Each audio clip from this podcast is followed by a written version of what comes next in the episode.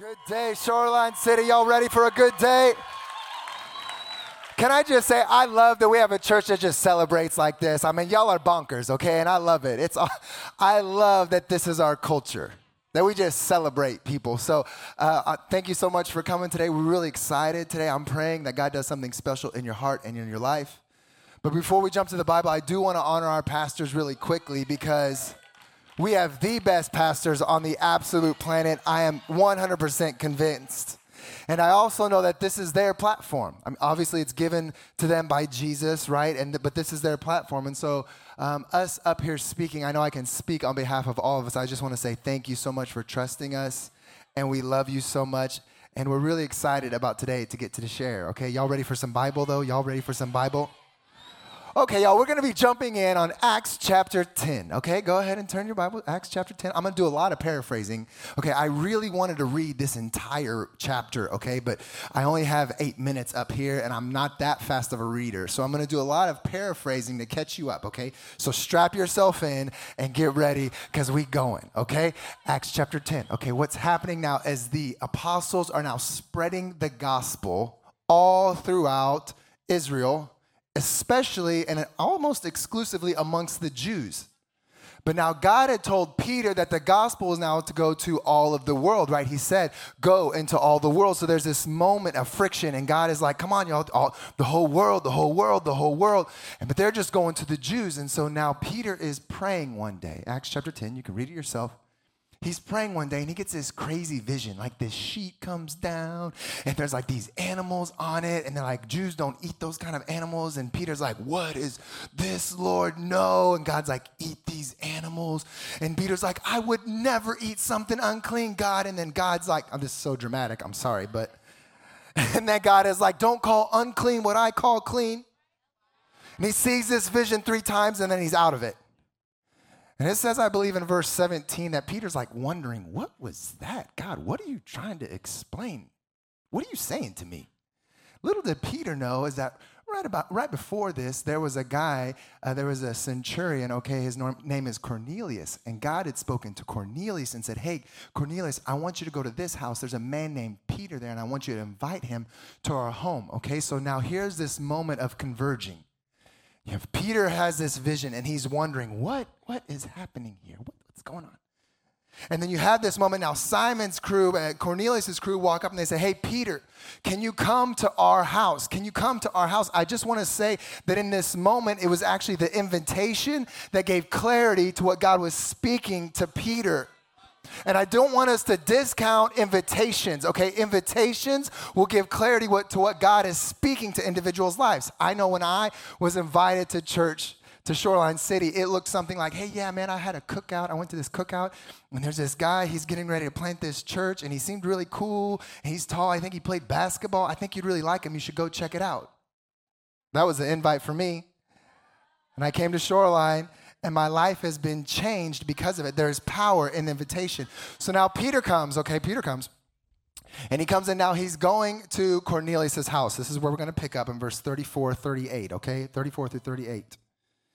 Then Peter began to speak. I now realize how true it is that God does not show favoritism, but accepts from every nation the one who fears him and does what is right. I just want to make sure that we're a church that doesn't show favoritism, but they realize that God is calling all people to himself. And he goes on, he says, You know the message God sent to the people of Israel announcing the good news of peace through Jesus Christ, who is Lord of all. You know what has happened throughout the province of Judea, beginning in Galilee after the baptism that John preached, how God anointed Jesus of Nazareth with the Holy Spirit and power, and how he went around doing good and healing all under the power of the devil because God was with him here we are, we're getting ready for 2020. And as Pastor Earl was introducing us, he was like, hey, I want you to get your heart ready. I want you to get your mind ready for what God has for us in 2020 because we're going to be doing some things this next couple months to prepare ourselves to what He has for us. Now, we as a church, we have something that we like to call the 12 stones. Like, this is our culture. It's kind of, it's who we are. And one of our stones is that we lead like champions. And I just feel like for what God has for us in 2020, we need to lead like champions because here you see Peter. He's going to a room full of Gentiles. Jews did not do this. I mean, if you read the text, Peter, Peter is basically saying, Oh my gosh, I don't even know why I'm here. God, I'm I don't even know if I'm supposed to be here, but like I think you have me here, so I'm here. And he just preaches the gospel to them, and the Holy Spirit just floods the place, and everybody gets saved. It's amazing. But you see Peter leading in a place unexpected. And I think for what God has for us in the next year, and in the next few months, I think we need to be prepared to lead in the unexpected. We need to lead like champions. It says under our 12 stone, we lead like champions, that our confidence and our competence is not based in ourselves, but instead it's actually based in the glorious victory of Jesus Christ. It's not about you, it's all about Him. And we have to be prepared to lead in the unexpected. Like, do you remember the first moment? Do you remember the first moment you had to get muster up all the courage you had? You remember that? I was 10 years old, okay? I remember this. 10 years old, I started mowing yards for money, okay? Cash money, okay? I don't know what a 10 year old needed with money, buy more matchbox cars, but I was mowing yards, okay? I was mowing my next door neighbor's yard. I don't remember his name. I think it was Denver, okay? And I remember going to the backyard and the grass was, he hasn't, he hadn't mowed his yard in weeks. And the grass was like this tall, okay? I'm 10. You know, like I'm pushing the lawnmower like this, okay? Like it's above my head. I'm like. And I remember the grass being so tall and being like, oh my gosh, what if there are snakes in it? Like, what if there's a raccoon or a squirrel? When you're, mow- when you're mowing a, a yard, like the, propeller, it can shoot anything at you. Like, what if I hit a rock? Okay, it hits me in the face. I'm only 10. I don't want to die. You know, like I'm just, the grass was insanely tall. And then I started like going bit by bit. Zzz, zzz, you know, kind of zzz, working my way. And then all of a sudden, my mind started to wonder, and I was like, oh my gosh, I'm a hero. this is where my 10 year old brain, all the ladies are gonna love me. They're gonna write letters about me in the newspaper. I mean, like, all the wives in my hometown are gonna be like, Thank you for coming and saving me. My husband wouldn't mow the backyard, but you're so brave. A 10 year old, my 10 year old brain. but as you see, I was like, I had to muster up the courage bit by bit. Bzz, bzz, bzz, I just feel like this is what God is going to be calling us into.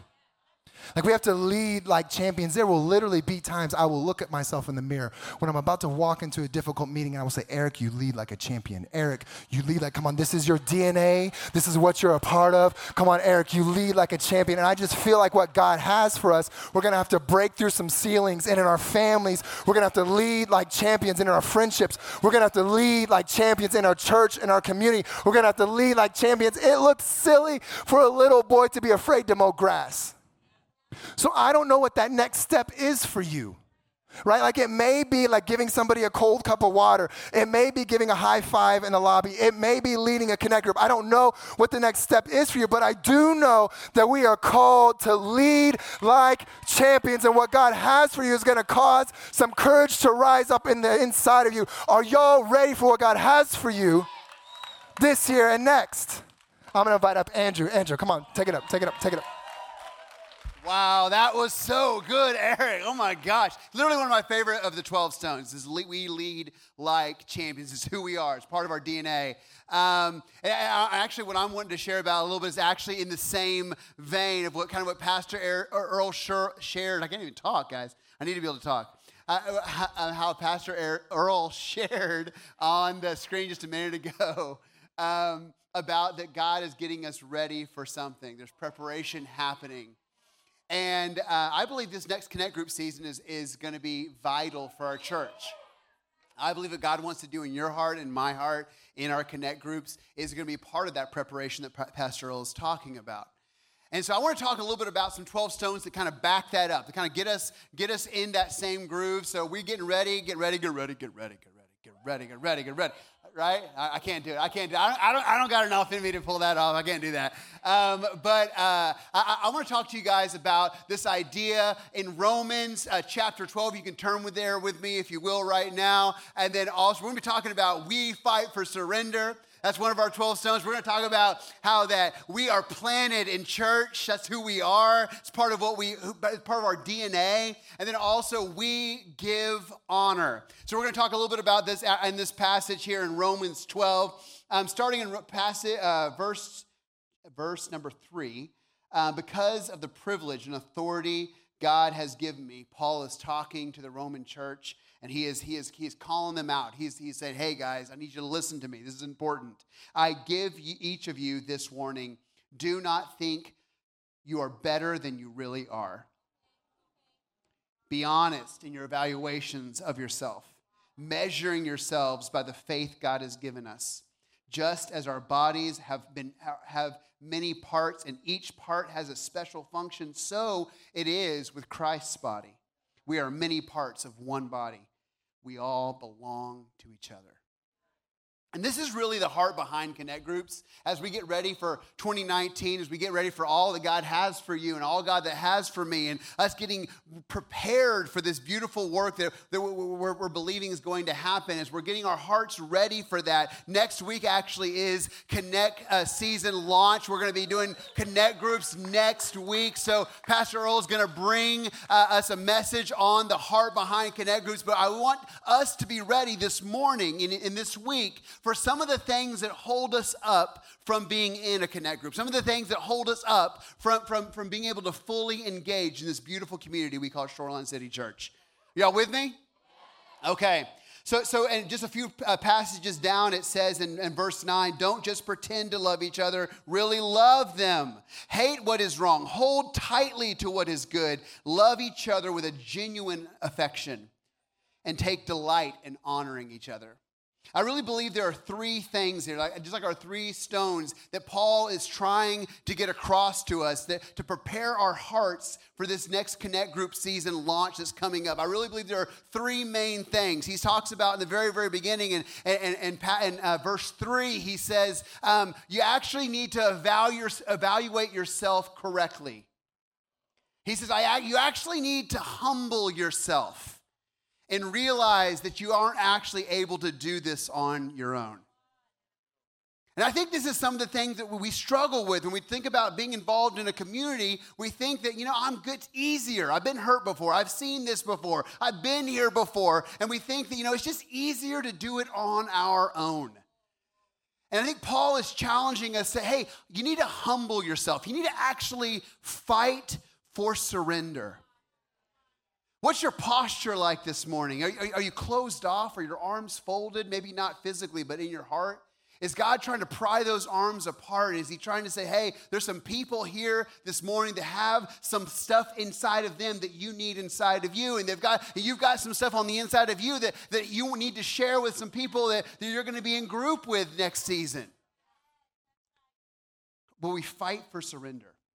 The next thing he talks about here in verse 5, he says, You belong to each other. I thought this was so um, strong. It really convicted me. And I, I was thinking, like, what is my fear? What's my holdup? What's the thing that keeps me from being okay with belonging to someone else? What's the thing that kind of like that holds me back from that? And I think it's because for most of us who are over the age of 16, for most of us, um, we've had some experiences with human beings. And we've had some things that have happened in our real lives that are real stories that are difficult, and they actually sometimes educate the way that we open up and share and let people in. So when we say be planted in church, sometimes I believe that God is calling us to repent of some of the things we're holding on to so that we can actually be planted. I, will tell you a quick story. I, I was, um, I, I, was actually pastoring in Guatemala. My, my, our pastors had sent my wife and I there to help plant the campus there in Guatemala and in Antigua, Guatemala. And uh, I was preaching on forgiveness. And I got down and I sat down. I felt pretty good about it. I felt like, mm, I felt good. I did good. I was, I was good. I, I laid it all out, left it all on the field. That was good. And uh, as soon as I said that, um, the Lord convicted my heart so crystal clear that He was just like, um, Yeah, well, if you're going to preach about that, you need to forgive your dad. And I was like, well, hang on. he hurt me. and so there was, a, I remember the situation, exactly I remember it crystal clear, the situation that happened in my life that divided me from my dad, that didn't allow me to be in community with my dad. I had actually put walls up and I was just waiting for him to come to me and apologize in the right way, in the way that I expected him to apologize and come towards me. And I was going to stay on my side of the issue until he came towards me. And so here I am in Guatemala, and God is helping me to realize that I need to get a plane ticket, and I need to fly back to Dallas, and I need to connect with my dad. And the way he told me to do it was not to go to him and say, Dad, you've offended me, you've wronged me, you've done something incorrect in the way you've handled me. Uh, he actually, he, the Lord told me to apologize to my dad for holding something against him. And that was hard. But I feel like there's some things that are holding us back from what God has us. The beautiful community that is at this church, the God is holding us back from being able to do that. And I think God this morning is telling us to repent. I remember us sitting at Liberty Burger, tears streaming down my face, tears streaming down his face, as I said, I apologize for holding something against you when God didn't hold my sin against me. We need to be planted in church. And then the last one is we give honor. We give honor. This is this is vital, guys. This is beautiful. He actually says this uh, in the very last part of, of this, this passage. He says in Romans 12, verses 9 and 10, he says, uh, Don't just pretend to love each other, really love them. Hate what is wrong, hold tightly to what is good, love each other with a genuine affection, and take delight in honoring each other to delight in honoring each other. What does that really mean? I, am curious uh, if you had that same question as you hear that. What does it mean to take delight to honor each other? And I think it's interesting because actually, um, actually the, uh, the, the, this word honor here means to value, to assess correct value for someone else. And I think sometimes one of the things that makes it difficult for us to be in connect groups, be in community, to be with other people, is that we don't actually value what they have to offer into our life. We have a hard time showing correct honor because we kind of think we got it all together. We kind of think we got it all figured out. We kind of think we, we actually don't need anybody else speaking into our situation. But let me just encourage you with this um, that, that, that actually there are some things, some blind spots that, are, that you have both good and bad. Some areas where you don't realize that you are actually strong, and areas you don't even realize that you are weak. It's not even just that you have blind spots that are negative. You have blind spots that are amazing. That because of the lies and the things that you've actually heard all your life and from your coworkers and from your family, that you can't believe those things. And, and, and so what happens is we isolate ourselves to protect ourselves. And God is saying, no, no, no, that's the opposite of what you need to do. Love each other with a genuine affection. Open up those arms. Open up that heart. Let people speak into that thing that's on the inside of you. And God is saying that that is how we live a, a, an honor filled life. I want to invite Pastor Ben Stokes up real quick. Love you guys so much. Thank you so much. Andrew. Uh, before I jump on, I do, I was like, man, I'm time crunch, but I got to do this. I was reading in John chapter 17 this week, and uh, this is right before Jesus is going to the cross, and, and uh, he starts praying prayers of, uh, uh, Lord, be with my disciples, protect over them, watch over them, may the world not corrupt them. I pray for all the people that are going to receive their word. And as I'm reading this, I'm literally thinking, that's our pastors. It's our pastors right there. No matter what storm they're going through. See, to me, I would be like, Jesus, get me out of this situation. I'm about to go through something that there's no, I don't know how I'm going to get through it. But our pastors are constantly praying for you, praying for me, praying for people they don't even know. I'm telling you, this is a good, good place. We love you so much, so much. Uh, I've got two kids. I've got a beautiful wife. She's back at the North Campus. But uh, my two kids, my two kids, I don't know if anybody can relate uh, to me, but there's a word whenever it's announced in the house, like uh, uh they turn into sloths with excuses, okay? I announced the word bedtime and everything is slow motion in the house. They were running towards the ice cream. They were running everywhere else, but now bedtime's coming up, and it's like my pinky hurts and my tummy hurts, and all of this crazy stuff that's happening. I don't know if you uh, can relate to that. If you have kids, or maybe you have a dog and you tell the dog to do tricks, and you have friends over here like, watch, watch, watch what my dog can do. And he doesn't do it, I got, I got two dogs, okay? I got two dogs. Is a true story, all right, what I'm about to tell you. I got a boy and a girl golden doodle. My boy, they both know what treats are. I can tell my boy, hey, you want a treat? And he comes over here and already starts going through the motion of all the tricks that he knows. I don't even have to say shake. He's already speaking, shaking, laying down. Now, Sadie, on the other hand, Sadie, the girl, she's just sitting there looking at me like I'm crazy. Like I, am serious. Uh, Sadie, shake. Nah. I feel like she's literally telling me, like, no, I'm not stupid, can keep doing it, but I give, give me the treat. I literally now, you can ask my wife and my kids. I say, Sadie, just stand there and look at me crazy. She wags her tails and I give her a treat and she's like, God bless, fill up my bowl. What is, what's going on here? It's true. Maybe you can relate to that, but sometimes I feel that uh, uh, God is up in heaven and He's kind of saying the same thing, doing the same thing. Hey, will you do this for me? Will, will you go to the nations? Will you go to your neighborhood? Will you, will you go to the streets? Will you go to the business? And we're like, hey, who? Are you, you talking to what?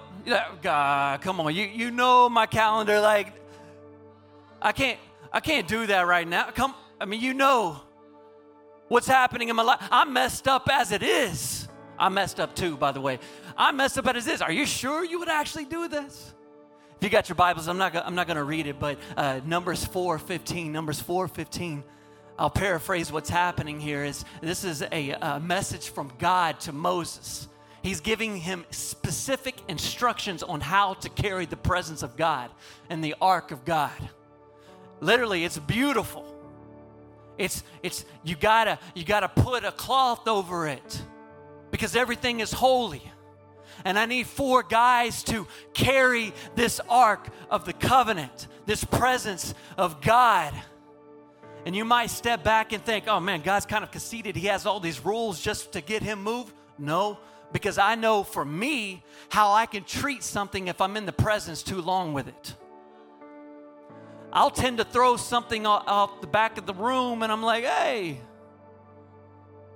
it's, everything's good. I'll see you next week. But he's like, no, no, no. I, I, I want, I have special instructions for you because I need you to see that this is pure and holy, that I am the God who put breath in your lungs. I am the one who created you. I am the one who has called you. I am the one who created the heavens and earth. I have these special instructions. But we'll mess it up sometimes. I know I will. We'll mess it up. Turn to Second uh, Samuel 6, 3 through 7. Real quick, they said they set the ark of God on a new cart and brought it from the house of Abinadab, which was on the hill. Uzzah and Ahio, I don't know if I'm saying their names right, but sons of Abinadab were guiding the new cart with the ark of God on it. And Ahio was walking in front of it. David and all Israel was celebrating with all their might before the Lord with castanets and harps and lyres and timbrels and sistrums and cymbals when they came to the threshing floor of Nacon, Uzzah reached out and took hold of the ark of God because the oxen stumbled. The Lord's anger burned against Uzzah because of his irreverent act. Therefore, God struck him down and he died there beside the ark of God. You might be reading this, you're like, oh my goodness, man, like this is intense. God's not going to strike you dead, okay? He's not going to do it. But as I'm reading this story, let me, let me give you a snapshot of what I see there were specific instructions handed down on how the presence of God was to be carried. And now David needs to transport the presence of God. The house, the ark of the God, uh, ark of God was in this person's house, and I'm wondering if he became too familiar with it. When it first entered the house, it became, oh my gosh. Ooh, your presence. A few months later, you're like, hey, God, See you next Sunday. Hey. And now they need to transport this presence of God. This is funny. This is fun. God, we got you a new cart. We got you a brand new cart. Check it out. I didn't I didn't ask for a cart. Hey, we're dancing and singing for you, Lord. Look at them all. They're dancing like crazy and it's amazing. Man, thank you so much for dancing and singing for me. Keep doing it. It's not my instructions. But God, we got you a new car. I like how the author gives it two twice. We got you this new 1000 BC. There's no other cart like it, God. And God's like, no, I didn't give you those instructions. You literally are dragging me through the street with some cows. And I see butts and poop. That's what I see. Where did we go wrong? Where did we go wrong, Bubble? I can relate. Oh, I can relate. Ben I, ben, I need you to move back to Dallas to go help plant this church. Got, whoa, do you see my car go? Whoa, whoa, whoa, whoa. I already went away from my past. Look at all that I'm doing here in Austin. No, no, no, I need you to go. Lord, you see the extra time that I gave you the other day? I gave you 20 extra minutes. Why are you asking me, Lord? Do you see my new cart? Come on, God, come on. There's got to be someone else in this room. And God is like, No, there's no one else in this room. I've tapped you to go to Dallas. God, I'm a mess. And what he's doing with each one of us, he's tapped us on the shoulders. He's tapped us on the shoulders. I got to hurry up and get through this. Second Corinthians 5 18 through 19. All of this is from God who reconciled us to himself through Christ and gave us the ministry of reconciliation that God was reconciling the world to himself in Christ, not counting people's sins against him. And he has committed to us the message of reconciliation. Look at this, look at this, look at this. This is for you. This is for me. He's literally tapped you on the shoulder, and no longer is the presence of God moving around in the box. The presence of God is moving around you. You messed up whenever you gave your heart to Jesus because now the living God is residing in you, and He's telling you, I need you to go. I need you to go. Need you to go. Whoa, something about whenever you get in the Word of God, and, and, and if you ever feel like you're just reading the Bible and it's not burning and it's not moving you towards people, towards God, I would say you become too familiar. Switch it up. Switch it up. Switch it up. But man, I got my routine. I listen to Lord, I lift your name by on high. But 1998, I got my Bible that I read for three minutes, and then I got my devotion. I've been doing this for six years, but I'm not growing.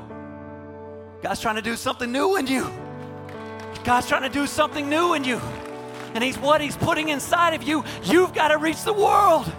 We've got to reach the world. There's a couple that comes up to North. I'm almost done. There's a couple that come, that came up to North, and and uh, uh, uh several months ago, they uh, Denise calls me. I got permission to uh, to uh, share this. She calls me up. She says, "Ben, my marriage is done." We're getting a divorce, and I'm literally calling you as my last hope. And I'm sitting there thinking, so you're telling me that what I say to you right now determines on whether you get a divorce? Tricked you. This is Ben's answering machine. Leave a message after the beep. Beep, beep. I didn't do that. My flesh wanted to do it, but literally, what came up on the inside of me, I'm not worthy. But God tapped me. I'm the carrier of God's presence. I'm the carrier of God's presence. So I said, hey, hold on. Hold on me and Casey are coming and we sit down with them and we're spending hours with them and we're telling them, hey, this covenant that you have between yourselves and with God, do not let go. Here's the beautiful thing. Here's the beautiful thing. He comes up to me a couple of weeks later, and I'm telling you, their marriage is beautiful now. They still fighting the good fight, but the, the transformation that's happened in their marriage. They come up to me and they said, "Hey, hey, hey, you, you, I had a coworker I had a coworker who said he's getting a divorce. I said, No, no, no, I got to meet with you. I got to meet with you. And I literally said everything that you told me. And I put him on a grow track and I put him on a grow plan. What is that? That's the fire of God on the inside of you saying, I, It's not just for me. I got to go. I got to go. I'm almost done here. Almost literally. Second Corinthians 3 says that God is up in heaven writing letters, writing a love letter. For who? For the world. For the world. There's a story in 1862, Civil War. This is a horrible time. Nation is divided. September 1862, Robert E. Lee drafts five letters. On these five letters, he gives them to his commanders. In these letters, it gives specific directions, specific instructions on where to go, what road to go down, and how they were going to divide their army into five. Historians say that at this point, Confederates looked like they were going to win. So these letters are sent out. And one of the guys who was supposed to be in the rear guard gets this letter. And he puts it down and walks off. Here comes the Union Army a couple of days later, and this guy, just a regular soldier, walks by and he sees three cigars sitting on the ground. He thought, oh, look, man, I, I got me three cigars. This is a bounty right here. And he picks up these three cigars and he sees this letter on the inside of it. And he opens up the letter and he's like, oh my goodness, I, I, I've got something here. I've got something here. I've got, oh man, I've got something here. And he rushes it to his commander, who then rushes it all the way up to the top. Here it is two guys, one letter. One man picks it up and reads it and puts it on the ground and rolls out. The other guy picks it up and says, I got something here. And historians say this was what turned around the entire war and helped them give the victory and change an entire nation. What I'm trying to tell you is that you are that letter. God has written you that don't just put it down. There are people on the other side of your ask, your prayer. God's presence. We preach the gospel. Don't get too familiar where you feel like, oh, that's for the person next to me. It's for us. It's for us. It's for us. If you wouldn't mind bowing your, ha- your head and closing your eyes, I want to ask one of the most important questions I could ask is this Jesus number one in your life? Is he number one in your life? Or maybe you've been playing games and been sitting on the sidelines a little bit and not too proud of the way that you're living. I want you to know that God's not throwing stones. He's not mad at you. He's actually up in heaven with his arms wide open, telling you to come home. And if that's you right now, you're saying, I want to make Jesus number one, just between you and God. On a count of three, I want you to simply raise your hands. Ready? One, two, three. He sees you, he sees you, he sees you, he sees you, he sees you, he sees you. He loves you, he loves you, he loves you, he loves you. He sees every single one of you right now. If all of us right now, if we would put our hands over our hearts, we're going to say this prayer together. Dear Jesus, I ask you to forgive me of all of my sins. I admit I have made mistakes, but today I give you my heart, I give you my life. Give me the power to live for you. In Jesus' name, amen, amen.